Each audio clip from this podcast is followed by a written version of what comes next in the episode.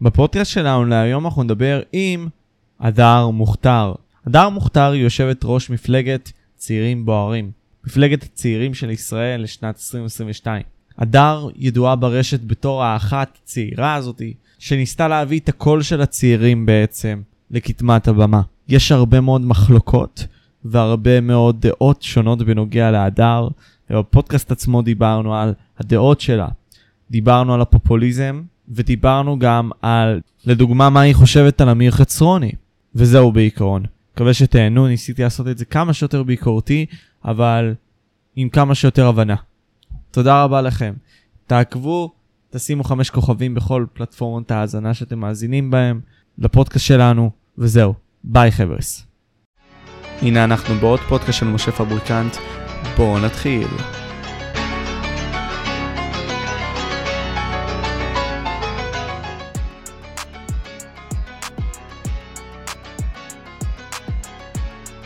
טוב, קודם כל חבר'ס, אנחנו עכשיו באוויר. Uh, מתחיל עכשיו הלייב, חבר'ס, אמרנו שבע וחצי, on the dot, אני פה עם הדר מוכתר, זאתי שהייתה, וגם עכשיו בצעירים בוערים, בצבא גם, בלי קשר. Uh, לא נספר איפה, מה, מו, מי, uh, אבל זה הכל. קודם כל, דיברנו כזה לפני כן. מה מספרת, בלי קשר? אז, אז בחיים, ברוך השם, הכל בסדר, במדינה קצת פחות. Um, אבל uh, לפחות בחיים עצמם יחסית בסדר. עד כמה שאפשר. עד כמה שאפשר. קודם כל, אני רוצה להגיד שלום לצופים שנמצאים פה. דנילוס, מה נשמע אח שלי היקר? Uh, אני ממש אוהב את הגדילה שלך כיוצר תוכן, תמשיך ככה. מילק, קרבירוס, פליפ, טל, uh, חרלן, שאני כל הזמן טועה בשם שלו, אני אוהב אותך, אחי, מחילה שאני טועה. ג'וני, יותם, תודה רבה לכם, מעריך ממש. מקווה שאתם תהנו מהשידור הזה. בגדול, הדר, את אמרת לי לפני השידור, שמבחירה לא בחרת להתראיין, אצל האנשים בכללי, זה לא משנה, גופי התקשורת וכו'. מבחירה אישית, אני נכון. חושב שזה גם מגיע ממקום של פשוט העומס הרגשי שהיה עלייך, הרבה מאוד עיניים, הרבה מאוד אה, השמצות וכל מיני כאלה. אני אשמח שתשתפי על התקופה הזאת, לפני כל הדברים שאנחנו ניכנס אליהם. אני יכולה להגיד לך שאני מרגישה שאני בין הפוליטיקאיות שעשו להם לינץ' תקשורתי הכי משמעותי שהיה פה בשנים האחרונות, לדעתי יותר מנתניהו ויותר מלפיד ויותר משניהם ביחד, אמ, ולא בצדק דרך אגב, אמ, ואתה יודע, זה הרבה פעמים בא מהעובדה שברגע שאתה, שאתה מזיז למישהו את הגבינה ואתה מציג משהו שהוא טיפה אחר, הם מתחילים לפחד והם, והם נרתעים ומפחדים. אמ, אני יכולה להגיד לך שאני נמנעתי מלהתראיין פשוט כי אני יותר אוהבת לדבר עם הצופים שלי באינסטגרם ובטיק טוק ובפייסבוק ואני עושה כל ערב לייבים בטיק טוק וכיף לי ומדהים לי. אמ, התקשורת הישראלית אני חושבת שברובה לא רק שהיא מושחתת, אני חושבת שברובה היא מלאת אינטרסים ועד כמה שאתם רואים שהפוליטיקאים והמראיינים רבים בטלוויזיה, בסופו של דבר מאחורי הפרגוד הם חברים הכי טובים. אמ, ואני לא הייתי בחבורה שלהם, ואני לא הייתי חברה שלהם, ואני לא הייתי בחבו שלהם, ולכן אליי הם חשפו הרבה יותר שיניים, כי מאחורי הפרגוד גם לא הייתי חברה שלהם. כן, אמ, דיברת בנוגע לזה באיזה שהם כן. רעיונות גם, שהיו, כאילו, יש את הקליקה הזאת של בין המראיינים לפוליטיקאים, כלומר, הקשרים האלה, ואז הם יכולים לתעדף פוליטיקאים אחרים. עכשיו, אני אגיד משהו כהערת צד, את לא חושבת שעצם העובדה שאמרת את המסרים בצורה שאמרת אותם, ואת מין סוג של טארגט מסוים, די קל, כי את צעירה, אז מבחינתם את נאיבית. הדבר הזה באיזשהו מקום גם גרם לכך שהם יש... יבואו ויצאו עליך, ומעבר לכך גם, עצם העובדה שאנשים הפכו אותך גם למים באיזשהו מקום מתישהו. אני, דרך אגב, אני ממש גאה בזה שאני מים. אני חושבת שהומור זה אחלה דרך להעביר מסרים, ומי שלא יודע להשתמש בהומור לא יעביר מסרים כמו שצריך. אני ממש בעד להעביר, להשתמש בהומור להעביר מסרים. אני, בדרך כלל, גם שתדע, כאילו, בחיים עצמם, בחיים הפרטיים שלי, אני בחורה מאוד מצחיקה. ככה העידו חבריי לטירונות, שעשיתי איתם טירונות, הם אמרו שאני הבחורה הכי, הכי מצחיקה שהייתה במחלקה. אמ, אוקיי. Okay. מפתיע. אז אני, אני ממש מאמינה בהומור, אין לי שום בעיה עם זה שאני במים, אין לי שום בעיה עם זה שאנשים צוחקים בס, על הסרטונים שלי, כי, כי ברובם, ברובם במודע אני מעלה כל מיני דברים שאני יודעת שיהיו מצחיקים וישתפו אותם, כי ככה אפשר להעביר מסרים בצורה שהיא אפקטיבית, כשאין לך הרבה תקציב, ומה שיש לך זה טיק טוק, בחורה כריזמטית וטלפון נייד. אמ, אז אני מאוד מאמינה בזה. ואני יכולה להגיד לך, שוב, אני גם אומרת על עצמי, אני לא חפה מטעויות, שאתה, שאתה בן 21 שנכנס... למערכת פוליטית, כמו כל בן אדם בן 21 אתה עושה טעויות, רק שאת הטעויות שלי עשיתי מול הרבה אנשים, אמ, ואני לא מתביישת בזה, אני חושבת שלמדתי מהם המון, אני חושבת שבתור צעירה שהגיעה מכלום, בלי יועצים, בלי לשכה, שעשתה קמפיין בחירות מטורף ב-30 אלף שקל, עשיתי אחלה עבודה. אוקיי. תמיד אני, יכול להיות יותר טוב. אני כן. מאמין, אני רוצה לשאול מה למדת. אם היית יכולה לזקק איזושהי תובנה מסוימת שלמדת מכל החוויה הזאת, מה היית אומרת? משהו שהיית עושה אחרת, אם היית לוחשת להדר מוכתר הצעירה יותר. אני חושבת באמת ובתמים שלבחור את האנשים טוב יותר. אתה יודע, אני באתי מהטיק טוק וכזה, אתה בעולם הזה של הרשתות החברתיות אתה רק רוצה להיות בחברת אנשים, כל בן אדם שכותב לך אתה נפגש איתו ועושה איתו סרטונים ומראים לו ובאתי באמת במקום מאוד נאיבי אפילו הייתי אומרת, שלא הבנתי עד הסוף את האינטרסים וכמה אנשים משתנים כשמתווסף כוח וכסף ושלטון. אז, אז אני חושבת שהייתי מאוד נאיבית מהבחירה של האנשים שעשיתי, כל בן אדם שפגש אותי ברחוב נתתי לו את המספר שלי ואמרתי יאללה בוא ניפגש, תצטרף למפלגה, בוא הפך להיות החבר הכי טוב שלי מאוד בקלות. אה, ואני חושבת שפה טעיתי, אני חושבת שפעם הבאה בחירת הנשים שלי תהיה הרבה יותר מדויקת, אה, הרבה יותר גם איכותית, לגמרי. Uh, אני זוכר מקרה מסוים, פנו אליי גם בדאז צופים, והיה לי משהו עם נדיב הרסן או משהו בסגנון הזה, היה מקרים כאלה גם של כאילו התחממויות אצלכם והכל, אה, דברים שנראה לי דניאל עמרם דיבר עליהם. אבל אני, אני לא רוצה שאנחנו כן. נתעכב על זה, כי אני לא, אני לא חושב שיש גם את הצורך. אולי אנחנו נרחיב על זה בהמשך הפרק, אבל uh, זה בעיקרון. אני רוצה לגעת בכמה דברים. אני חושב שאת אומרת לי שבאת נאיבית ותמימה לכל החוויה הזאת. אני, את, אני, אני מפרש אותך נכון, אוקיי? לגמרי, כן. עכשיו, השאלה שלי היא כזאתי. את לדעתי ניסית לעשות משהו טוב בכך שלקחת את הקהל הצעיר וניסית לעשות איתו משהו חיובי. יש לי כאן ביקורת. אני זוכר שאת יודעת, ראיתי את הסרטונים שלך והכל, ואני מקווה שזה לא מגיע ממקום של קינה, אלא ממקום אמיתי שאני מרגיש שגם הצופים שלי מרגישים אותו. כלומר, הרבה מאוד מהסיסמאות היו מאוד פופוליסטיות. כלומר, לא משהו שלא ראינו מהפוליטיקאים האחרים. עכשיו, תקשיבי, כיוצר תוכן, אני מאוד רואה את זה. כלומר, האנדרו טייטים למיניהם, כל היוצרי תוכן האלה, אני, אני מכיר אותם. פדיקסול, סתם דוגמה, עשה איתי פודקאסט, לא יודע אם ראית את זה, ממש התפוצץ בגלל דברים כאלה. הפרובוקטיביות הזאת, אנחנו מעלים עכשיו נושא, סתם דוגמה, אה, לא יודע מה, בגרמניה זה ככה, בישראל זה ככה, בוא, וואו, וואו, מטורף. אז מבינה? אז פה תדברי על זה, על הפופוליסטיות הזאת, ואיך את ראית אותה. כלומר, האם זה היה ממכוון? קודם כל, אני חייבת להגיד לך שאני אני מאוד מאמינה בפופוליזם. אני יודעת שזה נשמע קצת מוזר. אני חושבת שפופוליזם זה כלי נהדר להעביר מסרים, ואני חושבת שבעידן של היום, אם אתה לא יודע לזקק את המסר שלך לעשר שניות של סרטון, לא אמרת כלום, כי אף אחד לא יקשיב להרצאה שלך, שאתה מדבר ב... לא יודעת מה, בהרווארד מול 120 סטודנטים במשך שעה וחצי. לא יעבוד, זה לא העולם שלנו, זה לא המקום שאני באתי ממנו. ואני יכולה להגיד לך שדווקא המון מהדברים שאנשים חשבו שהם פופוליסטים, אני חושבת שממש לא. אני חושבת שלבוא ולהשוות את ישראל לגרמניה, אז אתה יכול להגיד אוקיי, אז, אז בגרמניה הכלכלה היא אחרת, והאחוז מהתמ"ג שהמדינה משקיעה בכלכלה ובזה, הוא ככה וככה וככה. זה לא מעניין, בשורה תחתונה, מה שניסיתי להראות זה שמדינת ישראל יקרה, ואני יכולה להשוות אותה לגרמניה, ולצערי הרב אני יכולה, אוי. אוי, נפל הדבר. הקופסת אוכל לא הצליחה. יוזמה מבורכת, כמו שאומרים. אז אני, אני חושבת שאת מדינת ישראל אני יכולה להשוות לגרמניה, לצרפת, לארה"ב, ליוון ולצערי הרב גם לכל העולם, ואני אוכיח שמדינת ישראל עדיין יותר יקרה.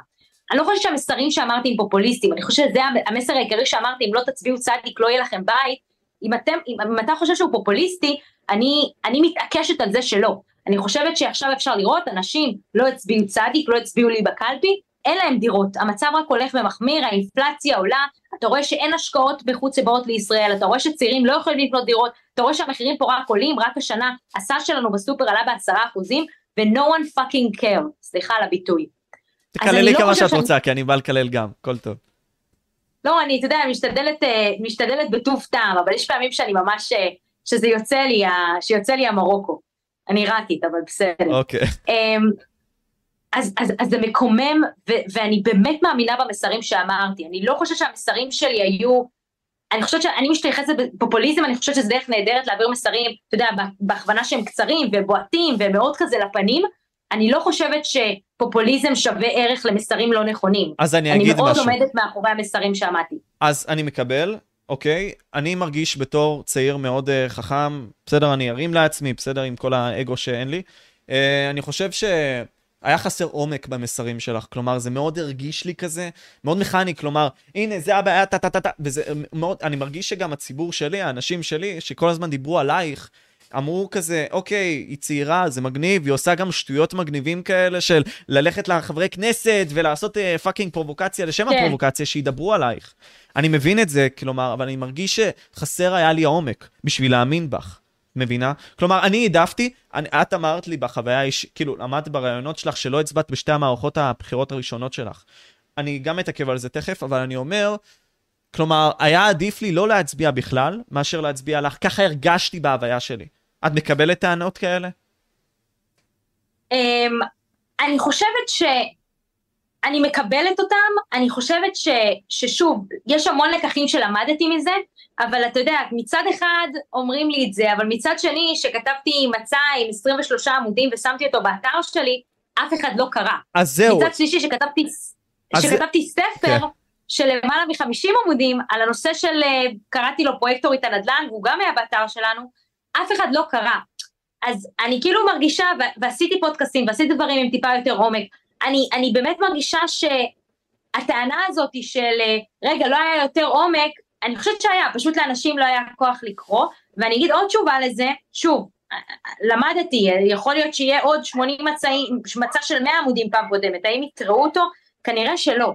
ועוד משהו שאני רוצה להגיד, זה אתה יודע, תמיד כשאני באתי לרעיון, אמרו לי, מה התוכנית הכלכלית שלך? אני רוצה שאותו מראיין ישאל את ליברמן, מה התוכנית הכלכלית שלו, רק ההבדל הוא שליברמן 30 שנה בכנסת, ואני שלושה חודשים. אמ, אז אני חושבת ש... אז אני חושבת שכן היה עומק, אני פשוט חושבת שבעידן של היום, של הרשתות, כן, כן, אנשים, אנשים לא קראו, אני, אני מסכימה איתך. Uh, קודם כל, ניק, מה איתך, אח שלי? Uh, אני אגיד משהו, סבא, אני מקבל את זה, קודם כל, ופה מגיעה לי איזושהי בעיה. בעיה ב... בשלושת, אחד משלושת הדברים שאת מדברת עליהם במצע שלך, אני קראתי את כולו. אני מהבורים המוזרים האלה שקראו את כולו. את, איזה כיף. את דיברת על שחיתות, דיברת על משאל עם, ודיברת על יוקר המחיה, כשלושת הבעיות המרכזיות שאת רוצה לטפל בהן. הבעיה נכון. שלי זה על משאל עם, בוא נדבר על זה. את אמרת לי שהציבור יאללה. עצמו, באיזשהו מקום, זה הנושא לא, אהוב עליי. לא דיבר באמת או לא נכנס לראיונות או הפודקאסטים שלך, הוא רא, ראו אותם, ראו אותם עשרות אלפי איש, לפעמים אלפי איש, אני מקבל את זה. אבל לא כמו שמה? שציפית, שמה לתוכן לא העמוק? שלך. לתוכן העמוק שלך נכון. לא נכנסו כל כך הרבה אנשים, או לא הרגשתי שזה כל כך הועיל לך. אני אומר דבר כזה, עם משאל עם, איך שאני מסתכל על זה, צריך ציבור חכם. לא שאני אומר שאנשים הם בורים ומטומטמים, כן? אבל אני אומר, העולם שלנו, כפי שבנוי בישראל, האנשים עובדים הרבה מאוד, אין להם זמן כל כך להתעמק, זה דבר ראשון, זה נגיד סתם בא לדוגמה שלך של לקרוא את המצע. ודבר שני, יש נכון. באמת ציבור שהוא בור. כלומר, ב, uh, בספר של נועם חומסקי, Manufacturing Consent, הוא אומר ש-80% מכלל הציבור הוא ציבור פסיבי ששומע את התוכן ושומע אותו ולא חושב עליו, וזהו. ו-20% רק חושב. אני שואל אותך, אוקיי, אם הדבר הזה קיים, למה משאל עם זה דבר אפקטיבי? כלומר, אם הציבור עצמו לא חכם במיוחד, כחלקו, לא מוכן להתרכז על זה, למה להביא לו בעצם את הזכות לבוא ולהצביע על החלטות גורליות של המדינה? קודם כל, שאלה מעולה, מאוד אהבתי גם איך שבנית אותה ואת הטיעון שלה, אז חתכת. אמ, אני יכולה להגיד לך ככה, שבפוליטיקה נהוג להגיד שהבחירה היא בין גרוע לגרוע ממש. אז אני ככה מסתכלת על משאלי עם. בסופו של דבר, יש לך שני אפשרויות, או שחברי הכנסת יחליטו את ההחלטות במשכן הכנסת, או שהציבור יחליט את ההחלטות. ואני מאמינה שגם הציבור, על כמה שיש 80 אחוז שהם אה, לא מעורים, ועל כמה שיש 20 אחוז נגיד, ו- ואני לא מאמינה בזה, אבל 20 אחוז שהם בורים, שוב, לא מאמינה בזה, לא, 20 אחוז שהם, לא, בעצם קוראים את התוכן, 80 אחוז שהם צורכים את לא, זה פסיבית. לא, אני לוקחת את זה לקיצון, הבנתי, אני לוקחת את זה לקיצון, אני אומרת 20 אחוז בכלל בורים. וגם אם יש לך את כל הדברים האלה, אני מאמינה שחוכמת המונים, דרך אגב זה מוכח, אני מאמינה בחוכמת המונים, אני מאמינה שלציבור יש כוונות הרבה יותר טובות מאשר לפוליטיקאים שלו, להם אני לא מאמינה, לציבור אני מאמינה. אז אם אתה שואל אותי בין אופציה בסדר לאופציה ממש גרועה, אני בוחרת באופציה בסדר שהציבור יקבל את ההחלטות, כי בסופו של דבר הציבור הוא הריבון, ולציבור אין כיסים שמנים ש... ומוח שרק חושב איך לרפד את הכיסים שלו, ואיך חושב רק איך לדאוג לאינטרס הפוליטי שלו, כי זה מה שעושים חברי הכנסת. עליהם אני לא סומכת בכלל. אני חושבת שיש פה 120 חברי כנסת, מטיבי ועד בן גביר, שצריכים ללכת הביתה. לא מאמינה להם למילה, כי הדבר היחידי שמעניין אותם, כסף והאינטרס הפוליטי שלהם, שדרך אגב לא מתכתב עם אינטרס ציבורי. ואני אתן לך דוגמה לגבי משאלי עם. אתה יודע, בשוויץ יש חוק משאל עם, במדריד יש חוק משאל עם, בפריז יש חוק משאל עם, למה שבישראל לא יהיה חוק משאל עם? אני לא אומרת שתחליטי לקנות M16, לא, לא, על זה לא יהיה משאל עם. אני אומרת שעל הרפורמה המשפטית חייב להיות משאל עם. על, חוק, אוקיי. על כל חוק יסוד חייב להיות משאל עם. על כל שינוי בחוקה של מדינת ישראל, כנ"ל חוקי יסוד, כנ"ל שינוי שיטת משטר, חייב להיות משאל עם, כי אני לא מאמינה לפוליטיקאים ואני מאמינה לציבור. אוקיי. בוא נפרק את זה. קודם כן. כל, קיפסטיים ואקסלול מוסרים לך דש, שהם יוצרי תוכן פה, ויש הרבה מאוד אנשים שהם יוצרי תוכן פה שהם בצ'אט. Uh, אני חייב להגיד, חייב להגיד דבר כזה. קודם כל, זה שיש לך כוונות טובות כבן אדם, לא בהכרח אומר שאתה תזכה במיליון, אוקיי? זה שאתה בן אדם מוסרי, לא בהכרח אומר שאתה תצליח בחיים. או מעבר לכך גם, בני אדם הם יצורים לא רציונליים. כלומר, אנחנו מכירים את זה כבר מספרים של דן אריאלי, ובכללים מהפסיכולוגיה ההתנהגותית. שבני אדם... דרך חוש... אגב, אבל דן אריאלי הוא אחד, מה, הוא אחד מהאנשים הבולטים ביותר שתומכים בחוכמת המונים. הוא, הוא מאמין בחוכמת הקבוצות, בתורת הקבוצות, הוא מאמין בזה. גם באחד מהניסויים שלו הם גם הצליחו להוכיח את זה, אתה יודע. אתן לך סתם ניסוי כאילו הכי מצחיק בעולם שהוא, ש, שמעניין. אני הלכתי עם אה, קופסה של במבות, סיפור אמיתי, אם אתה לא מאמין לי אני אשלח לך תמונה, okay. אוקיי. הלכתי עם קופסה של במבות עוד לפני שהייתי בטיקטוק, ושאלתי אנשים, רציתי לבדוק את חוכמת ההמונים, שאלתי אנשים כמה במבות יש לי בקופסה, אחר כך הלכתי וסכמתי, עשיתי average, ממוצע של כל התשובות של האנשים, ו- וזה באמת כמה כמות הבמבות שהיו לי בקופסה, דרך אגב סיפור אמיתי. אז יש משהו בחוכמת המונים, יש כאלה שיגידו לך, יש בקופסת המבות 1100 במבות ויש כאלה שיגידו לך שלוש, אבל בממוצע אם אתה לוקח מספיק אנשים, הממוצע יהיה מספר הבמבות שהיו לך בקופסה, ואני מתחייבת לשלוח לך תמונה של זה אם אתה לא מאמין בי, הסתובבתי עם קופסת. מאמין, מאמין, אוקיי, אני מבין את זה. חוכמת ההמונים זה דבר אחד, לבין החלטה על התנהגות או החלטה שבאיזשהו מקום... בוא נפרק את זה. לא, כי, כי, כי אני אגיד לך מה, כי אני אגיד לך מה. למה שלא יהיה no. משאל עם על, על הרפורמה המשפטית? אוקיי, אוקיי, כי אני אסביר לך למה. זה, זה מבחינתי דבר מסוכן לעשות דבר כזה, כי למה? המציאות הרבה יותר מורכבת ממה שאת מתארת. כפי שאני מסתכל על זה, משאל עם זה כן ולא. באיזשהו מקום, תסכים איתי. המציאות היא לא כן ולא. כעצם העובדה הזאת היא, שהמציאות היא לא כן ולא, אני מסתכל על זה ככה, שאם נגיד, נגיד העם הוא הריבון, הימין הוא זה שבוחר את ההחלטות, אוקיי? הוא זה שיבחר כי עובדתית הוא הרוב. בסדר? אני אומר שזה ייצור כאוס וזה ייצור מחלוקת ושסע כל כך עצום במדינה שלנו ש... רגע, מה קורה עכשיו אבל? זה עדיין שסע? קורה, זה עדיין קורה. אני מסכים, אבל אני חושב שזה היה יותר גרוע. היה יכול להיות יותר גרוע אם זה היה במשאל עם. דרך אגב, אני יכולה להגיד לך שעד שלא ננסה לא נדע, ואני חושבת שיותר גרוע ממה שהפוליטיקאים הובילו אותנו לא נגיע. אני חושבת שהפוליטיקאים, אם אתה מדבר על כן ולא, בפוליטיקאים יש כן ויש לא. אם בציבור זה כן ולא, הם שמה. ואני חושבת שהדרך הכי טובה להגיע לפשרות היא דווקא דרך הציבור, כי אם אתה תיקח למשל, אתה תציע במשאל עם לא את ההצעה הכי קיצונית, אלא, ולא את ההצעה הכי לא קיצונית, אלא תיקח שלוש הצעות, אחת של הימין, אחת של השמאל ואחת לא יודעת מה, של uh, הפשרה שהייתה ביניהם, אנא ערף, אני מאמינה שרוב האנשים יבחרו בפשרה שהייתה בין נתניהו לבין גנץ בחדר.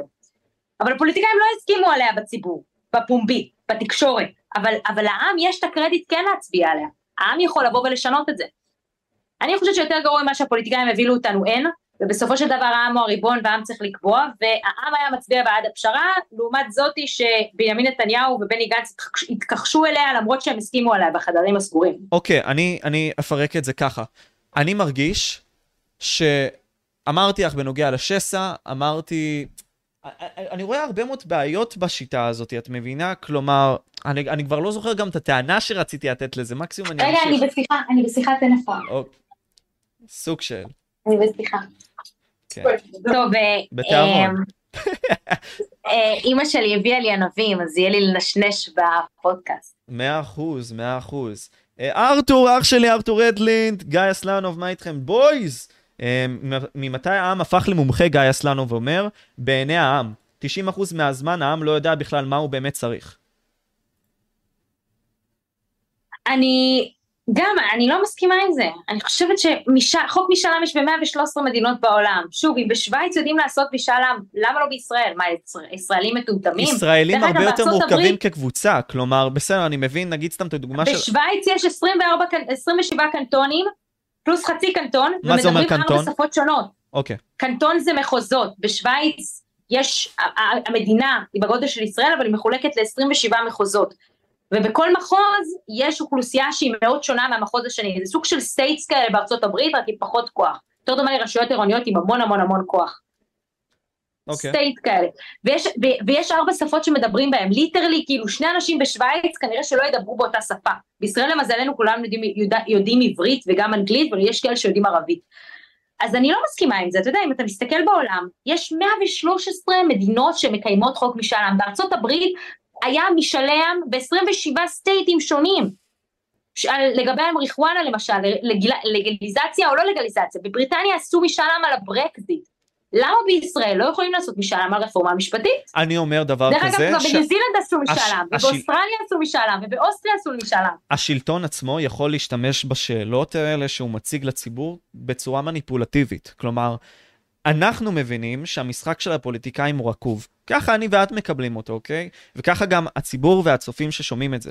אבל אני אומר שהם יכולים לעשות את זה בצורה מניפולטיבית, את השאלה עצמה, שתגרום... אבל אין שאלה במשאלי עם, זה גם מיתוס. כשהבריטים הצביעו על הברקסיט, הם הצביעו על הצעת החוק של הברקסיט. לא היה שאלה, האם אתם רוצים לעשות ברקסיט?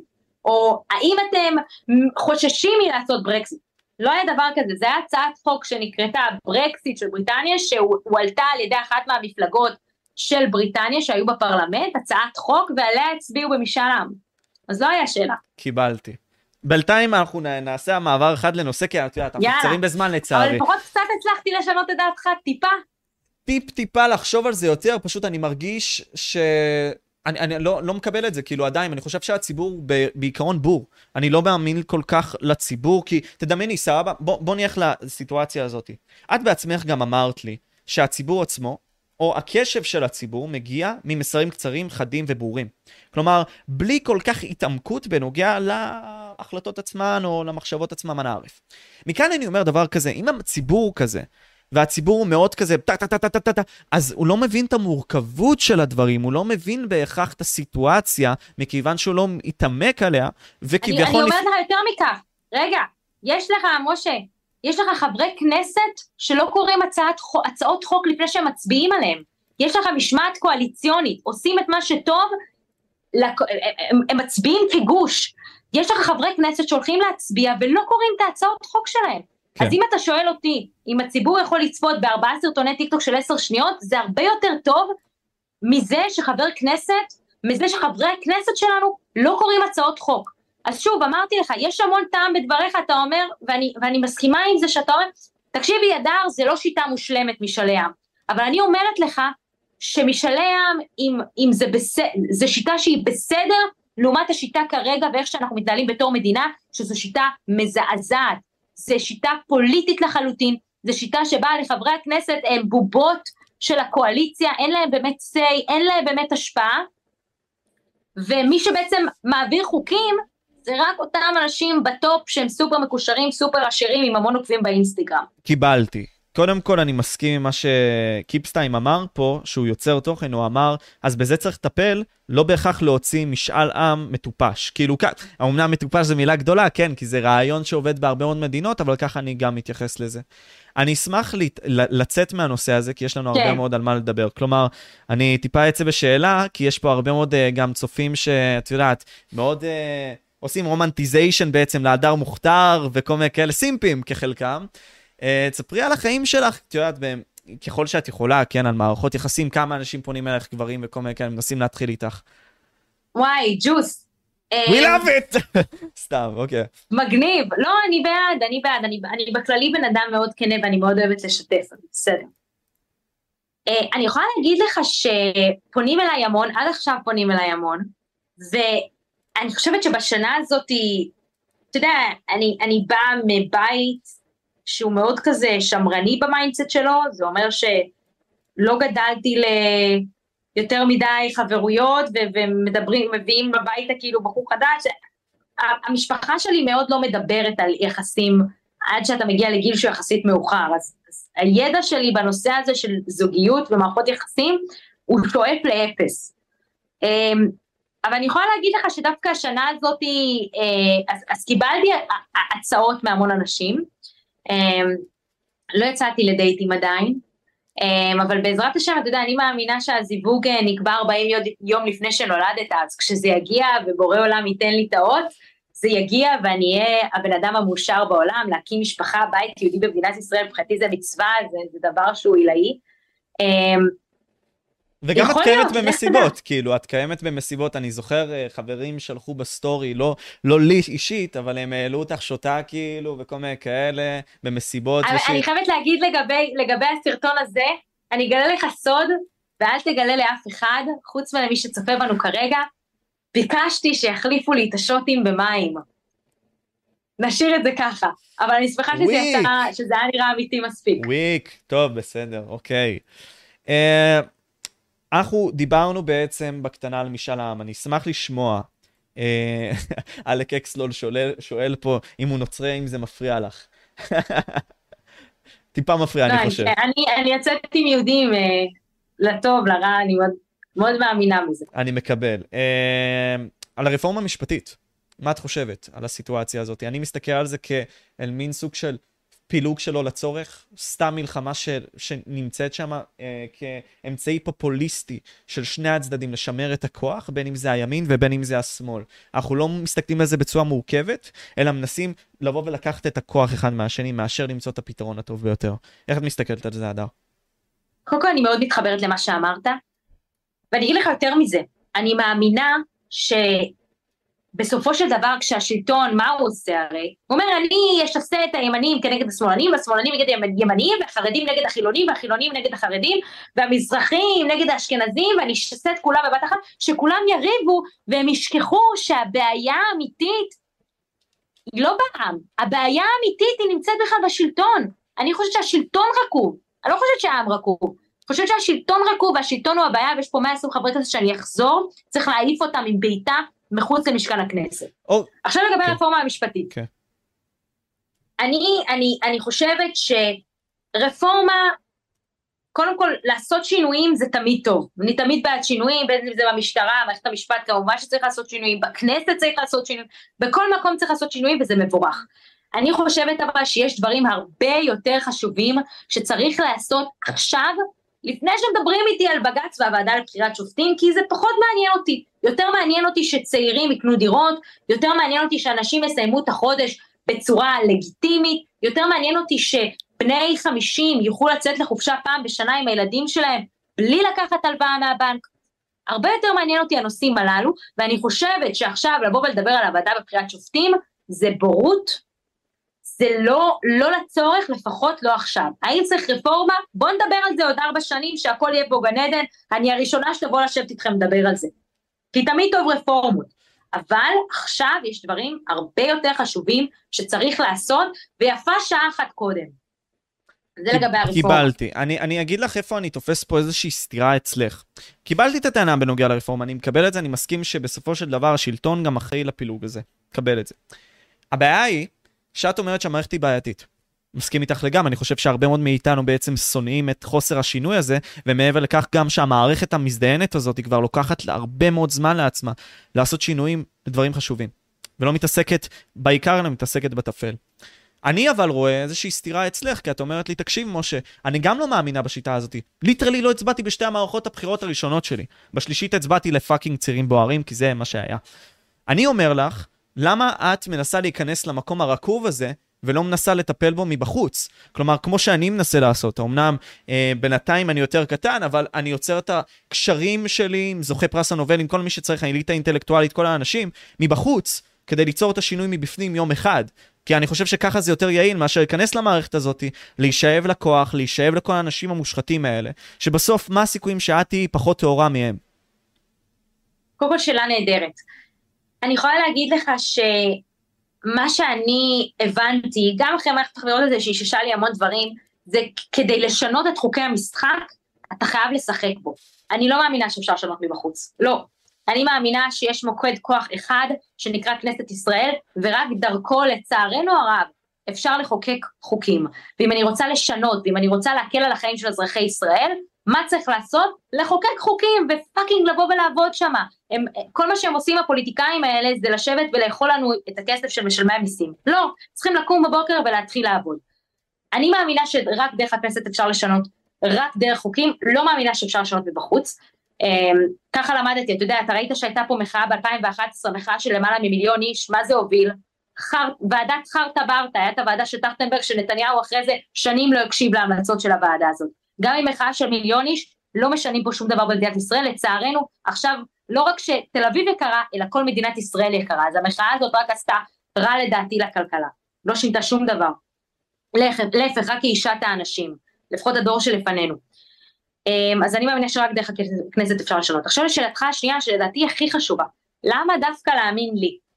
אמ, אז אני אענה על זה מכמה כיוונים. דבר ראשון, אני אגיד בריש גלויה שהדבר הראשון שאני ארצה לחוקק לפני משאל ולפני לדבר ביוקר המחיה ולפני להביא סתירות לצעירים, זה לעשות הגבלת קדנציות לא רק לראש ממשלה, ולא רק לשרים, אלא לכל חבר כנסת, כל חבר כנסת שנכנס למשכן יש לו שעון חול של שמונה שנים שמתחיל לרדת. נקודה. לא מעניין אותי היית שר, היית ראש ממשלה, יש לך שמונה שנים, לא רק לראש ממשלה, גם ליושב ראש אופוזיציה, כל חבר כנסת צא הביתה, כי כוח משקר לחלוטין, אני מסכימה איתך במאה אחוז. דבר שני, אז, אז זה דבר ראשון, זה בפועל איך שאני מתכוונת פרקטית לתקוף את הבעיה הזאת של כוח משקר. דבר שני, אני, אני חושבת שאני מאוד שונה מהם. בסופו של דבר, כשאתה מסתכל עליי, אז uh, לא רק שעשיתי קמפיין בחירות ב-30 אלף שקל, שהם יושבים על מיליונים, בסופו של דבר אני משפחה ממוצעת, אתה יודע, זה החדר שלי, התחלתי עם הרשתות החברתיות, חי איתם, נושם איתם, אבא שלי לא היה בוז'י הרצוג, ואבא שלי לא היה טומי לפיד, לא באה מהאליטה הזאת, היא לא חברה שלהם, לא מכירה את עמית סגל, לא מדברת איתו בטלפון, וגם לא הייתי ראשת השב"כ. זאת אומרת צעירה שרוצה לשנות, ו- וכרגע עד היום אני הראשונה שעשתה את זה, הראשונה שבאמת באה מהעם. אמ, זה איך ששני אופנים שאני תוקפת את הבעיה. אוקיי, okay, אז בוא, בוא אני אתקוף אותם. אבל אני מסכימה איתך לחלוטין, כוח הוא משקר, ואני לא אומרת שאני, שאני חלילה לא אפול לזה, להפך. הדבר הראשון שאני ארצה לעשות זה שעון חול שמונה שנים לכל איש ציבור בכל משרה, כולל חברי כנסת. אה, אני אגיד לך איך אני תופס את זה, כי לי זה מאוד קשה, כלומר, אני, אני מתקשה להאמין במין שלי, במין האנושי, כי ת, תסתכלי על זה ככה, אני אתן דוגמה יותר פשוטה. אה, אני ו... את יודעת מה, נגיד אני ואת אה, אנשים קרובים, סתם דוגמה, אוקיי? ואני הולך ל- לעמדה הזאת, עמדת הכוח הזאת, בסדר? אני בן אדם כזה שרוצה לעזור לסביבה הקרובה שלו. נבחרתי, אני חבר כנסת, ואני יודע שאת, יש לך חברת סטארט-אפ. אוקיי? ואת רוצה לעזור לאנשים עם החברה הזאת. ואת יודעת מה? fuck it, כאילו, אני כבר נבחר ציבור, אז על הזין שלי הציבור, בעיקרון, כן? כאילו, הוא עזר לי להיבחר, אבל אין מה לעשות. אז למה שלא יותר, אתן לך, הדר מוכתר, הטבות מסוימות? את יודעת, אה, אני אדבר עם הפוליטיקאי הזה שיעזור לך בסופו של דבר. כלומר, בשביל לעזור לך. כלומר, זה הטבע האנושי, אני מרגיש שזה למה אני לא רוצה להיות במערכת המסריחה הזאת, כי היא תגרום לי להיות כזה בצורה טבעית, ואני שונא את זה, אני לא רוצה לראות את הצד הזה בעצמי, ואני חושב שהציבור לא רוצה לראות את הצד הזה באף אחד. זה למה אנחנו שונאים אותם. אז שתי, שתי דברים, כאילו, אני רוצה לשאול פה. למה את לא מתקיפה מב... אני מסכימה איתך. אוקיי. אז למה את לא מתקיפה את זה חיצונית? זה מה שאני שואל. לא יעבוד. משה, אני, אני, הלוואי, הלוואי שהיה אפשר לקח, לפרוץ לכנסת ישראל, להוציא את המאה עשרים חברי כנסת, לשלוח אותם הביתה ולעשות בחירות מחדש. הלוואי, הלוואי שהייתי יכולה לעשות משהו מעבר, הלוואי שלא הייתי צריכה להיכנס לבית, בית, המושח, בית הנבחרים המושחת הזה, הלוואי, אני אומרת לך, אני מהפוליטיקה רק הפסדתי, אני אומרת לכל צעיר במדינת ישראל, תתרחקו בפוליטיקה, אל תיכנסו לתחום הזה, החלום שלי זה לפרוש מהתחום הזה בגיל 30, אחרי שמונה שנים בעזרת השם, רוצה לברוח מהמקום הזה, כי, כי זה לא מקום פשוט. אני יכולה להגיד לך שאני מאוד מסכימה איתך, מה שאתה אומר מפריע גם לי. לי מפריע שאנחנו משלמים, חבר, משלמים על חברי כנסת, שיש לך חברי כנסת שנמצאים כבר 30 שנה, אתה יודע, נתניהו למעלה מ-20 שנה בפוליטיקה, יאיר לפיד עשור, מה הוא עשה, אף אחד לא יודע, יש לך חברי כנסת, צחי הנגבי שנמצא כבר, היה, עכשיו הוא פרש, 30 שנה בתור חבר כנסת, אני מסכימה איתך, ברגע שהם יושבים על כיסא עור הצבי שלהם במליאה, קשה להם לעזוב והם דואגים רק לעצמם, רק לחברים שלהם, רק למקורבים שלהם וגם לטייקונים שמממנים אותם בסופו של דבר, וזה דרך אגב למה אני המפלגה היחידה במדינת ישראל שלא לקחה אה, אה, הלוואה מאף טייקון במדינת ישראל, כן? יש לך את כל המפלגות האחרות שלקחו כסף מטייקונים. קיבלתי. קודם כל, פיירוול... אה, אז אני לא חברה כן. שלהם, דרך אגב עוד משפט אחד, אני, בניגוד לשאר הפוליטיקאים, לא חברה של מנכ"ל בנק הפועלים, ולא חברה של אה, קרצו שהוא תרם גם לחלק מהמפלגות, ולא חברה של אה, אה, מנכ"ל בנק לאומי. אני לא חברה שלהם, לא מכירה אותם, חברים שלי עובדים בתור מלצרים. בסדר? אז, אז אז דווקא מהקטע הזה, לא יודעת, לא יצא לי כל כך הרבה לפגוש אה, אנשי אה, הון שלטון כל כך, גם שרצתי לכנסת, הם מעולם לא היו החברים שלי. אני, אני אה, אגיד דבר כזה, קודם כל אני רוצה לתת שאוט אאוט, פיירוולף הוא יוצר תוכן עם איזה 300 אלף, או שיכול להיות שאני מרים לך יותר מדי, אבל הוא, הוא איתך בבסיס, הוא מסר שלום. זה דבר ראשון. אה, שיבוא להגיד שלום. זה דבר ראשון. דבר שני, אני אומר, אוקיי, אני קיבלתי אותך, סבבה, לא קיבלתי מימון המונים. בסדר? את לא תהיי חייבת לאף אחד. לא, מימון המונים כן. לא, סליחה, סליחה, סליחה. מימון מטייקונים. מחילה, צודקת. אני אומר, אוקיי, מי אמר? זה נקרא, מה שהם מקבלים זה ערבות בנקאית. גם לבן גביר וגם לסמוטריץ' הם חייבים לאנשים. הם, אני, אני מבין, הם חייבים לאנשים, בסופו של דבר זה עניין של אינטרסים, זה איך הפוליטיקה עובדת, כלומר, אנשים מבחוץ מממנים להם את הקמפיין, מממנים להם את הפרסום בסופו נכון. של דבר, בשביל שהם ימלאו להם את האינטרס. כן, אתה חייב לו. אה, וזה כל הקטע, אבל אני אומר, אוקיי, בכל מקרה, איך שחברי הכנסת עובדים, בלי קשר לדברים האלה, כן? זה בצורה כזאת שגם אם יש לך fucking אידיאולוגיה טובה, כן, הדר, אשת טהורה והכל, אני יכול גם להסתכל על זה, אני סתם נותן אותך כדוגמה, כן? אה, אני אומר, הם עדיין יבואו ויורידו את הקול שלך, או הרבה מאוד מהמקרים, כי ככה הצבעות לא עובדות. כלומר, את יודעת, זה הרבה יותר מורכב מזה, ההצבעות בכנסת הרבה יותר מוגבלות, הרבה יותר קשות, זה הרבה יותר, נגיד סתם, תן וקח, זה הרבה יותר קשה ממה שאת אומרת. אבל משה, בגלל שאני לא באה מהביצה שלהם, למה הם כל כך פחדו ממני, ובגלל זה הם החליטו לעשות לי שיימינג ברמות שלא נראו במדינת ישראל? כי אני לא מהחבו שלהם. אתה יודע, אני אספר לך סיפור, אחת מה... הלכתי והתראיינתי באיזה אולפן טלוויזיה, ואחת מהכתבות אחרי זה, אחרי זה ניגשה אליי ואמרה לי, תקשיבי, את כל כך שונה מהם, הם מפחדים ממך. אמרה לי את זה כתבת. כי אני לא עובדת עם עיתונאים, ואני לא, אין לי דוברות. ואין לי יועצים ואין לי אסטרטגיים, אני מאוד אימפולסיבית ואני עושה את מה שעולה לי לראש ומה שאני באמת מאמינה שהוא צודק, גם אם זה לא הדעה הפופולרית. אני באמת מאמינה בזה. אז, אז שוב אני מרגישה, אני יודעת שאני מאוד שונה מהם, ובגלל זה הם לא נתנו לי להיכנס, ואני גם יודעת שבגלל שאני שונה מהם, אני לא אשחק בחוקים שלהם ובכללים שלהם. כשאני באה ואני ניגשת על שולחן הממשלה ואני רוצה להשיג משהו לצעירים, אני הולכת לסחוט את ממשלת ישראל, ולא התביישתי להגיד את זה. אני הולכת, רציתי, דרך אגב, אני אעשה את זה גם בבחירות הבאות, לסחוט את ממשלת ישראל למען הצעירים. אני לא משחק במשחק שלהם. אתם לא עושים מה שאני אומרת, אני אפרק את הקואליציה. עד הסוף. אז, אז אני חושבת שאני יכולה להיות, לעשות מנוף לחץ נהדר, כי, כי אין לי מה להפסיד. כי אני, אם לא עושים את מה שאני רוצה, אני לא נשארת שם בשביל הכיסא, אני רוצה לעשות היסטוריה, אני רוצה לעשות שינויים שדרך אגב שווים הרבה יותר מכמה מיליונים שיכולים להציע לך שם. אני חושבת שלעשות היסטוריה ולהשאיר חותם זה הרבה יותר חשוב מכל הדברים האחרים. אני הולכת לסחוט להם את הצורה. ואמרתי, אני לא, לא באתי לשבור את הכלים, באתי לשבור את החוקים. אני אקח את הטלפון היד הזה ויעשה לייבים מכל מליאה, מכל ועדה, מכל פגישה שיש לי עם ראש הממשלה, כי הציבור צריך לדעת. אז אני הולכת לשחק בכלים אחרים לגמרי. דרך אגב, זה היה התכנון שלי, כן? לייב 24-7 בכל מיני פגישות חשובות. לא רוצה, להיפג... לא רוצה להופיע בלייב, אל תיפגש איתי. אוקיי, בדוק, קיבלתי. כן. אה, אני, אני מקבל את זה שחשוב אה, שקיפות. אני אשמח להתעכב איתך על דברים אחרים. אה, דיברנו על המצב הכלכלי, את מדברת עליו, על יוקר המחיה. עכשיו, עובדתית, בוא נסתכל על זה, זה בעיה שאני הרבה יותר מסכים איתך. מאשר כל שאר הבעיות, שזה השחיתות והכל. כן, יש שחיתות מן הסתם, אנחנו מדינה ממש מושחתת, אני מקבל את זה גם. בסופו של דבר, אנחנו יכולים לדבר על הלוביסטים, על הכל, כל השטויות האלה, כן? הבעיה הכלכלית... דרך אגב, שתדע שללוביסט, כן. לוביסט של קוקה קולה יכול להיכנס לכנסת ישראל בלי לבקש אישור כניסה. אזרח מעפולה, יוסי מעפולה שרוצה ללכת לדבר בוועדה, צריך לקבל אישור כניסה, רק שתבין כמה המדינה שלנו מושחתת. ללוביסטים נותנים להיכנס, לאזרחים לא. אבל תמשיך, כן, קיבלתי. Uh, אני מקבל את זה שיוקר המחיה הוא דבר רע, אני מקבל את זה שבעבר uh, אנשים לפני 20 שנה היו צריכים לשלם 70 משכורות בשביל דירה, בערך אם אני לא טועה, וכיום זה 150 עד 160 משכורות, כלומר לבן אדם הממוצע. קרוב יותר ל-200, כן. יכול להיות עם המצב של הקורונה והכל אני מקבל. וזה למה אני אומר דבר כזה. יש פה בעיה. עכשיו, המצע שלך, אני קראתי אותו, אוקיי? בכל מקרה, אני אשמח שתסבירי לציבור איזה דברים פרקטיים את יכולה לתת. לצערי, אין לנו כל כך הרבה זמן להתעמק על כולם, מה את יכולה לתת לציבור?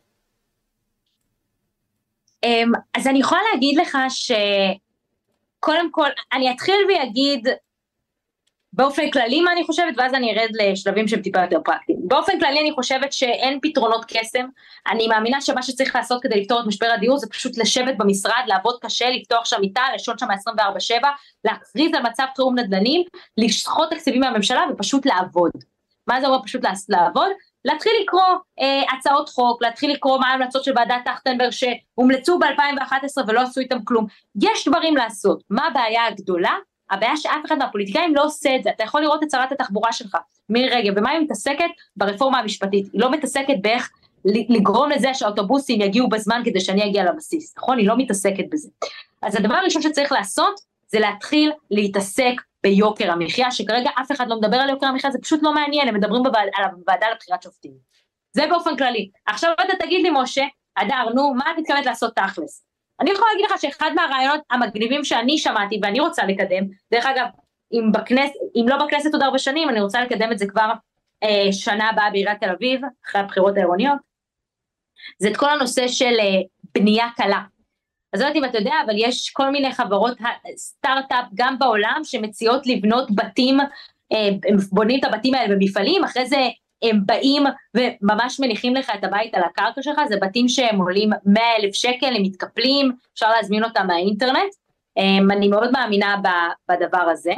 אה, סתם איזה רעיון אפילו, אתה יודע, קטן שבקטן שיכול להגדיל פה צעצע בשוק ובעצם לדרבן אנשים לעבור לגור במחולות, בחולות כאילו מבחינה של בתים, לעבור לגור בקרוונים, בין אם זה בנגב, לעבור לגור בבתים מיניאטוריים שאפשר אה, להזמין אותם באינטרנט ב-100 אלף שקל, להיות יצירתיים, אבל בראש ובראשונה להתחיל לעבוד בזה, כי יש המון פתרונות. אני מאמין, קודם כל אני חושב שייעול התחבורה כלומר, יעזור לנו בסופו של דבר, כי זה עוזר עם פרודקטיביות. עכשיו, אני לא אכנס לכלכלה, אני לא אזיין לאנשים פה את השכל, אבל בעיקרון, ככל שאתה יכול לייצר... אתה רואה אבל משה שאנשים לא אוהבים לשמוע דברים לא, לא, לא, לא, לא, אני פשוט, אני הרבה מאוד זמן איתך, הייתי בשמחה, רוצה להתעמק אפילו שלוש שעות. כלומר, בשמחה. פשוט אני אקצר את זה יותר, ואני אגיד שפרודקטיביות בסופו של דבר זה כמות הדברים שאתה יכול לייצר ביחס לזמן. כלומר, סתם דוגמה, אני יכול לייצר עכשיו עשר קציצות בעשר דקות, בגלל שיש לי מכונה, מאשר שפעם היית יכול לייצר עשר קציצות בשעה, אוקיי? בסופו של דבר אתה יכול להרוויח יותר, המדינה מרוויחה יותר.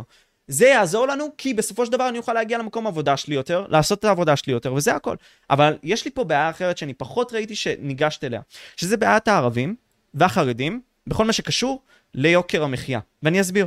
בסופו של דבר, כשאנחנו תורמים לציבור כלשהו הרבה מאוד כספים, והוא לא מביא לנו איזושהי תועלת, כלומר, תועלת בשוק, כלומר, הוא פחות עובד, הוא דורש מאיתנו הרבה מאוד כסף. כל הדברים האלה בסופו של דבר מכאיבים לנו, האזרח הפשוט, שעובד, שקשה לו, וכל הדברים האלה.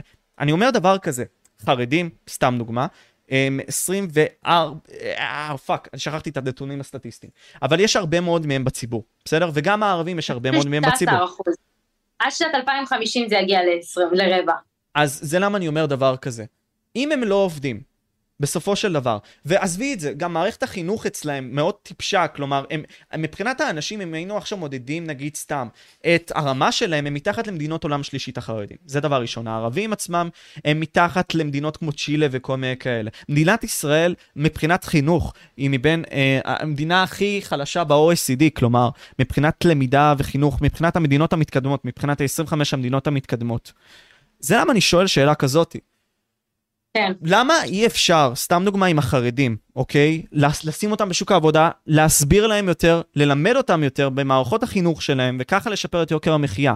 זה נראה לי פתרון הרבה יותר יעיל מאשר לבוא ולהגיד לציבור רחב של אנשים, אוקיי, בוא נעשה שביתות, בוא נעשה אפילו את הפרודקטיביות הזאת של התחבורה. זה נראה לי פתרון הרבה יותר פשוט, ללמד יותר, להשכיל יותר. אז אני אגיד לך מה דעתי לגבי החרדים, אני חייבת להגיד במאמר מוסגר שיש לי המון חברים חרדים, והמון מהאנשים שעזרו לי בבחירות היו חרדים. והכרתי מאוד את, ה, את, ה, את העולם הזה ואת העולם הזה של, של החרדים ממש לעומק, גם לפני הבחירות הייתי יחסית בקיאה, כי אני ככה מאוד מאמינה ויוצא לי להגיע איתם לאותם מקומות, אבל אני יכולה להגיד לך שלגבי החרדים זה מורכב. ואני חושבת שבפוליטיקה אתה צריך להיות חכם ולא צודק. ואם אנחנו נהיה כמו יאיר לפיד וליברמן שהולכים עם החרדים ראש בראש, זה רק ישאיר אותם מאחור, זה רק ישאיר אותם מכונסים בקהילות שלהם, זה רק ישאיר אותם במערכות החינוך שלהם, וגם רק ירחיק אותם משוק העבודה. שוק העבודה הוא יחסית חילוני. ואני חושבת שעם החרדים, הדרך הכי טובה כדי באמת לדרבן אותם ולהכניס אותם לשוק התעסוקה זה לעשות את זה קודם כל בהבנה וקבלה ועם הרבנים, בשיתוף פעולה איתם, במסלולים שמותאמים להם, אני אספר לך סיפור, כשאני הייתי בבחירות, אה, היה אצלי מתנדב בן 14 והוא היה חרדי והוא יצא מהישיבה שלו, הוא נשר מהישיבה שלו, כי הוא רצה להיות אה, דוקטור לרפואה, הוא רצה להיות רופא. הוא יצא, הוא, הוא נשר מהישיבה שלו, וההורים שלו לא הסכימו לו ללכת לתיכון לימודי אחר. אז הוא בא אליי ואמר לי, תקשיבי, כרגע אני בלי מסגרת, אני בכיתה ט', אני בלי מסגרת, ואני כל היום בערבים אה, נמצא בלילות וזה, פשוט כי אין לי מסגרת ואני לא רוצה לחזור לישיבה, אני לא רוצה ללמוד תורה, אני רוצה לשלב את התורה עם לימודי חול. ואני יכולה להגיד לך שבסופו של דבר אחרי מאמץ מאוד משמעותי, מצאנו לו, אני וכמובן אה, אנשים דווקא מהציבור הדתי, עזרנו לו ומצאנו לו איזושהי מסגרת שתתאים על ההורים שלו, שת, שההורים שלו הסכימו לו להיות בה, וגם שהיא משלבת לימודי ליבה. אמ, אז אני חושבת שצריך לעשות את זה מאוד בעדינות, שצריך לעשות... בינתיים הולך טוב? זה ישירות עולה ליוטיוב, כלומר. כן, בוא נראה אם חזרנו. חבר'ה, חזרנו, F5. הנה חזר. קודם כל, שדו סקופס, אה, מורת מוסר לך שלום, אם את זוכרת אותו מהפודקאסט עם ריין. איש, חי... איש יקר. אה, אז דיברת על כל מה שקשור לילד החרדי הזה, ובסופו של דבר לפתרונות שהצעתם לו והכל. אז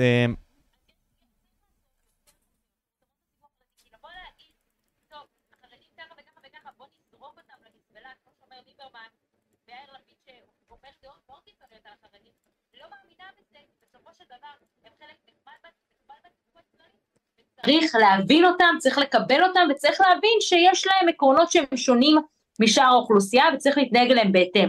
אם זה יהיה ראש בראש, אני אומרת לך כבר עכשיו, אנחנו נפסיד. אז uh, עדיף לעשות את זה בקבלה והבנה מאשר להתנגח איתם. קיבלתי. וזה מה שאני מתכוון בשיחות האלה שאנחנו עושים באמת ליצור את זה. Uh, ככה אני לפחות מאמין. קודם כל, אני אשמח לשאלות צופים. אני ארשה לצופים לשאול כמה שאלות, ואחרי זה, בתקווה אם יהיה לי זמן, uh, ויהיו שאלות מעניינות, אז מה שנקרא, אני אולי אשאל שאלה אחת ודי, זה הכל. בורקס מוסר דש, אח שלי היקר. אה, אוקיי, בואו ניתן לכם לשאול בינתיים שאלות. ג'וני שואל, שאלה להדר, האם היית מסתכלת על עצמך לפני שנה שהתפוצץ והיו לוקחים אותך כמים? מה את אומרת על זה עכשיו? האם את מתחרטת על זה? נראה לי התשובה היא לא, כי אמרת בוא נצחק על הדברים. לגמרי. אני חושבת שהומור זה אחלה דרך להעביר uh, מסרים. אמ, ובסופו של דבר אתה יודע, בהתחלה יצחקו עליך, אחרי זה יתעלמו ממך, ובסוף יקשיבו לך, ואז אחרי זה יילחמו בך. אז הכל בסדר, אנחנו בדרך הנכונה. אוקיי, okay, זה דבר ראשון. Uh, משה, אם אתה לא מדבר איתה על האילומינטי, אין דיבור. Uh, מה את חושבת על האילומינטי? אני לא יודעת מה זה. את לא יודעת מה זה? זה אוקיי, אז זה נושא טיפה של uh, פשוטי העם, שהם אומרים כזה, אוקיי, יש אליטות. האליטות האלה שולטות על בני האדם. בסופו של דבר, ועושות רע לכל בני האדם, ובעצם כולנו עבדים. כולנו במין סוג של מטריקס כזה. את לא מאמינה בזה, אני בטוח. שאנחנו עבדים? שאנחנו במטריקס. שאנחנו כאילו, את שמעת את הביטוי הזה שאנחנו במטריקס וכל מיני כאלה? וואו, מעניין, לא. אוקיי. אז את לא מכירה, אוקיי, מבאס. אה, לכל הציבור פה. אה, מה היית עושה עם המצב הביטחוני אם היית נבחרת כולם שמנים שואל? אמ, שאלה מעניינת. אז קודם כל אני חושבת שבן גביר שהבטיח לנו משילות, בסופו של דבר מסיים אה, שנה, עוד לא מסיים שנה, עם כמעט 40 אה, נרצחים מפיגועים, זו השנה הכי רצחנית מאז האינתיפאדה השנייה, אז אני כבר אומרת לו, קיבלת אפס בציון הדר מוכתר. אמ, אני חושבת שיש המון דברים שאפשר לעשות מהבחינה של הפיגועים, שזה בראש ובראשונה, קודם כל, לתגבר כמה שיותר שוטרים, ואני חושבת שהוא אמר שהוא עשה את זה, בפועל הוא לא עשה את זה, לתגבר שוטרים, אמ, לתת להם יותר משכורות, כן, להאמין בכוחות הביטחון, גם עם חיילי צה"ל, חיילי צה"ל, להכניס אותם לתוך הציבור הערבי ולאכוף כלי נשק לא חוקיים, כי אני מאמינה שזה בין היתר אה, מה שגורם לפיגועים. אמ, אבל בגדול אין לי פתרונות קסם, זה הרבה עבודה קשה ואני לא אבטיח משהו שאני לא מרגישה שאני יכולה לעמוד בו. ואני אומרת כבר עכשיו שפיגועים זה נושא הרבה יותר מורכב, וכל פוליטיקאי שאומר לכם, אה איתי ככה אני מחצה לכם את הפיגועים הוא שקרן, אז אני לא אהיה כמו אנשים שאני מתעבת. אמ, אבל בגדול אני חושבת שאפשר אפשר להוריד לפחות את הכמות, אף פעם זה לא יהיה אפס, להוריד את הכמות על ידי עבודה סיזיפית, עבודה קשה, תוכניות, ולא סתם לשלוף מהכיס, כמו שעושה השר בן גביר. אה, מורת, אני לא יכול לשאול אותה לצערי בנוגע לצבא עם אה, את הדר, אנחנו דיברנו על זה גם לפני השידור עצמו, שאנחנו פחות יכולים לדבר על זה, אח שלי. אה, אוקיי, בינתיים אני אשאל עוד שאלה אחת, ואחרי זה אני אלך למישור יותר אישי. עידן סטייג, סטמקר שואל, תשאל את הדר מה היא חושבת בנוגע לצמצום הילודה, בנוגע לערבים ובנוגע לחרדים. אני לא חלילה, אני ממש נגד לעשות חוקים כמו בסין שאומרים אה, צריך ילד אחד למשפחה, להפך, אחרי שילדים זה ברכה. אה, אבל האם את חושבת, אני אכוון את השאלה, נגיד סתם אצל החרדים הם מביאים 6.6 בעצם ילדים פר משפחה, יש בעיה מסוימת כי הם לא יוצאים לשוק העבודה, והרבה מאוד מהדברים האלה בעצם פוגעים גם באיכות הילדים, באיכות הרוב שיהיה בעתיד, וכל הדברים האלה, איך את מסתכלת על זה? אני חושבת שבסופו של דבר, אם אנחנו נצליח להכניס את החרדים לשוק העבודה, אפשר לראות שגם המגמה של הילודה, אני מאמינה שהיא תרד בהתאם. אמ, אז אני לא דואגת לגבי זה, אני חושבת שברגע שנכניס אותם לשוק העבודה ויהיה להם רמת חיים שהיא יותר גדולה, אני חושבת שמספר הילדים ירד בהתאם. אני חושבת שזה משהו שהוא תהליך טבעי, אה, שיבוא מעצמו. אני נגד אה, כל חוק שאומר אה, תביאו עד ארבעה ילדים. לא, אני חושבת שעם הזמן זה ילך וירד. דרך אגב, זה כבר לדעתי במגמת ירידה, תבדקו אותי. אני, יש פה מישהו ששאל, כאילו, זו שאלה מטומטמת, כי אנחנו בעצם ליברליים, אבל כשזה מגיע לחרדים אנחנו לא ליברליים. כלומר, אבל, אבל פה אנחנו אומרים בסופו של דבר שיש פה אוכלוסייה.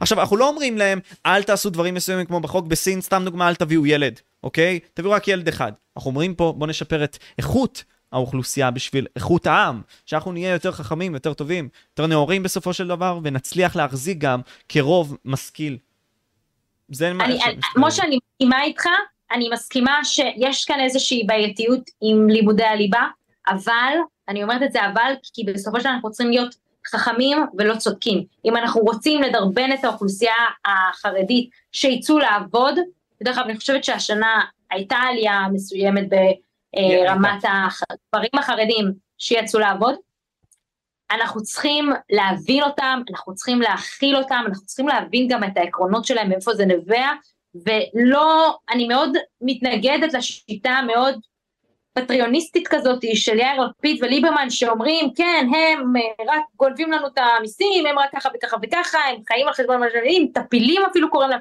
אני מתנגדת לזה בכל, בכל מילה ובכל צל של ספק. אני מאמינה שכדי לשלב חרדים בשוק אה, בשוק העבודה, ויתרה מכך, כדי לשלב חרדים בחברה הישראלית, צריך להבין אותם, צריך ללכת איתם, צריך ללכת בשיתוף פעילה איתם, כי אחרת שנינו נפסיד. אז זה צריך להיות מאוד עדין, ו, וללכת עם העקרונות שלהם, בדרכים שלהם, בשיתוף הרבנים שלהם. קיבלתי. מה את חושבת על אמיר חצרוני? אה, שאלו בצ'אט, רגע, מי שאל את זה? אני רוצה לתת את ה shout-out. פעם אחת הוא רגע. פעם אחת הוא רצה שאני אבוא אה, להתראיין אליו אצלו לדעתי. אוקיי, ולמה זה לא קרה עם אמיר? למה בעצם לא יצא הרעיון הזה הגדול בין אמיר חצרוני להדר מוכתר? למה זה לא יצא לפועל? אני חושבת שיש לי בעיה עם כמה מהאמירות הטיפה אה, יותר שנויות במחלוקת שהוא אמר, אמ, ולכן אני, אני לא חושבת שזה יקרה.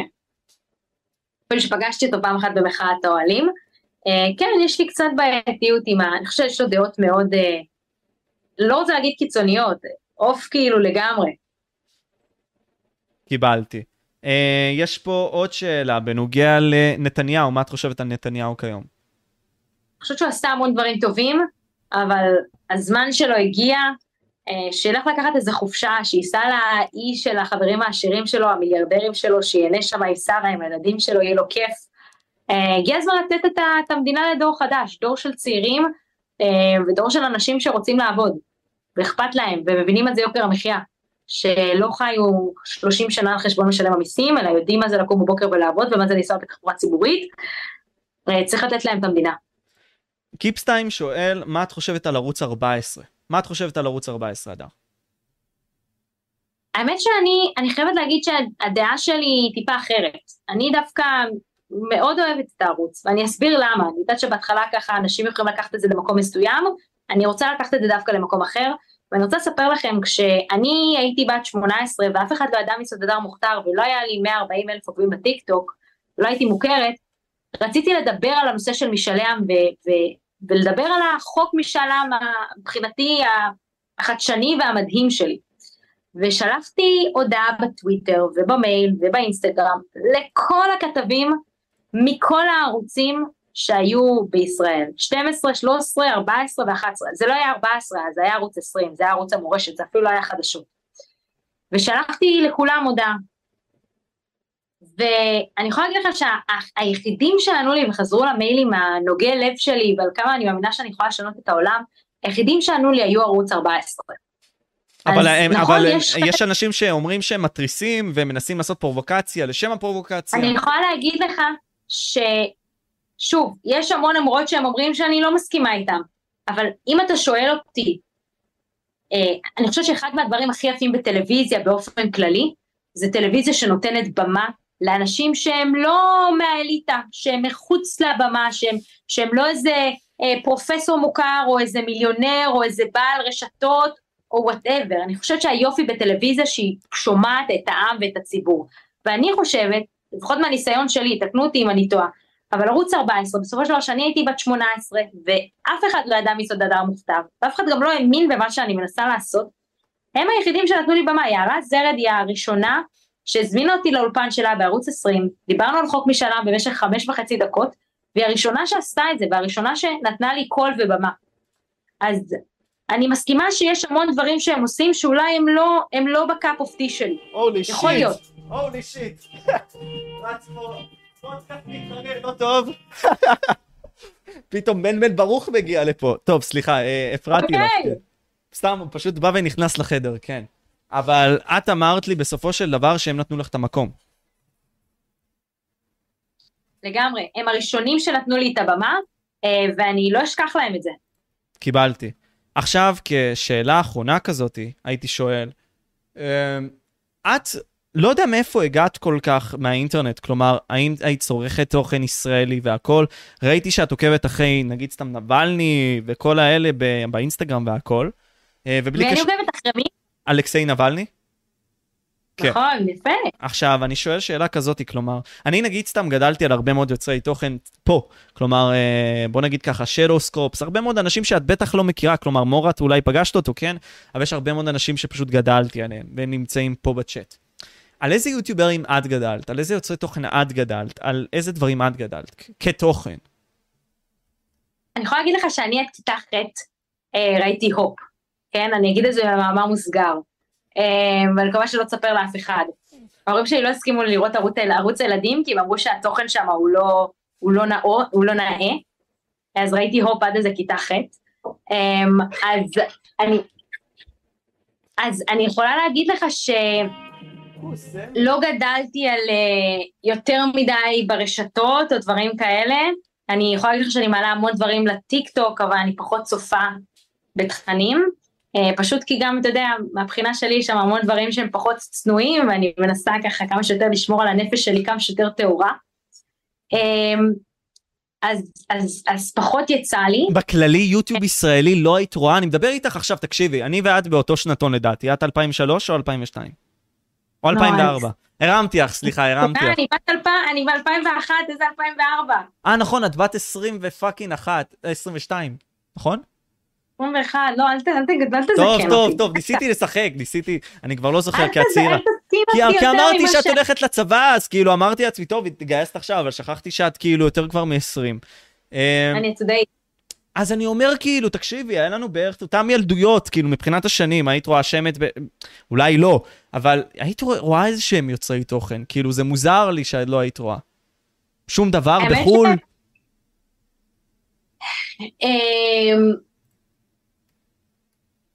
לא משהו שאני יכולה לחשוב עליו שהיה...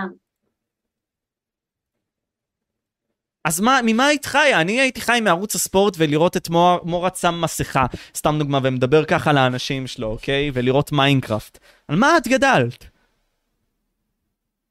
אני יכולה להגיד לך שאני מאוד אוהבת דוקו, וכשהייתי קטנה אבא שלי תמיד היה, היה שם לנו דוקו כזה של הטבע, אה, ברח לי השם, אבל uh, העולם הזה או משהו כזה, כל מיני דוקו כזה על uh, אוכלוסיות בים, אוכלוסיות ביבשה, פחות פוליטיקה, גם, כאילו אני מנסה לחשוב, לא היה פוליטיקה, לא היה בידור יותר מדי, הייתה לי סך הכל ילדות שאני, קודם כל אני מאוד מרוצה ממנה, אני חושבת שזה מדהים שהייתה לי ילדות שהייתה פחות במסך, אלא יותר ב... אה, לימונדה ברחוב. אה, זה משהו שאני מאוד מתגאה בו. אה, האמת ש... אסלרית. לא זה... מה? אסלרית. מה זה אסלרית? כלומר, מישהי שמנסה לשים את עצמה בחוץ בשביל לבוא ולהגשים את עצמה ולממש את עצמה. כי אמרת לי היית מוכרת לימונדות בחוץ, לא יודע. הייתי מוכרת לימונדה בבית של סבתא שלי, היינו חופרים בורות ענקיים ומאמינים שנגיע לאיזה באר של מים או באר של נפט ונהיה מיליונרים. כן, זו הייתה, הייתה לי ילדות מדהימה, הייתי משחקת בחצר של סבתא שלי ובונה דברים, והיינו משחקים, ב... עושים שיפוצים, היה נורא כיף. טוב, לצערי השיחה הגיעה לקיצה, כלומר אה, דיברנו על ש... לצערי שעה, הייתי רוצה יותר, אני מקווה לי יותר בפעם הבאה. בעזרת השם. אה, מה בכללי, איך את חושבת שהשיחה הלכה, ומעבר לכך גם איפה יכולים למצוא אותה חדר? קודם כל תעשו לי פולו בטיקטוק, באינסטגרם, בפייסבוק, תכתבו אדם מוכתר בגוגל, תוכלו למצוא אותי איפה שאתם רוצים. בגדול היה לי ממש כיף, אתה יודע, כיף כזה לדבר uh, עוד פעם ולספר ולשתף מה אני חושבת, זה משהו מאוד התגעגעתי אליו, I'm not gonna lie, uh, מאוד אוהבת את זה. Um, ובגדול uh, כיף להכיר, להכיר אותך משה, שתדע שעכשיו יש לך את המספר שלי, מה שאתה רוצה אני פה, יהיה כיף ביחד. let's go. Uh, לגמרי. לגמרי, ואני ממש שמחה שאתה יודע, יש אנשים בגיל שלך, אתה יותר צעיר ממני, אני מרשה לעצמי כאילו לדבר טיפה יותר בתור זקנה, אפילו שיש בינינו הפרש של שלוש שנים לדעתי. אה, כן, אני בן 20, קרוב, אבל כן, בערך, את יודעת. שנה וחצי. שנה וחצי. אז אני חושבת שזה מדהים שיש אנשים בגיל שלך שככה מתעניינים בפוליטיקה ואכפת להם, ואתה יודע, הם לא אדישים אה, לבוא ו...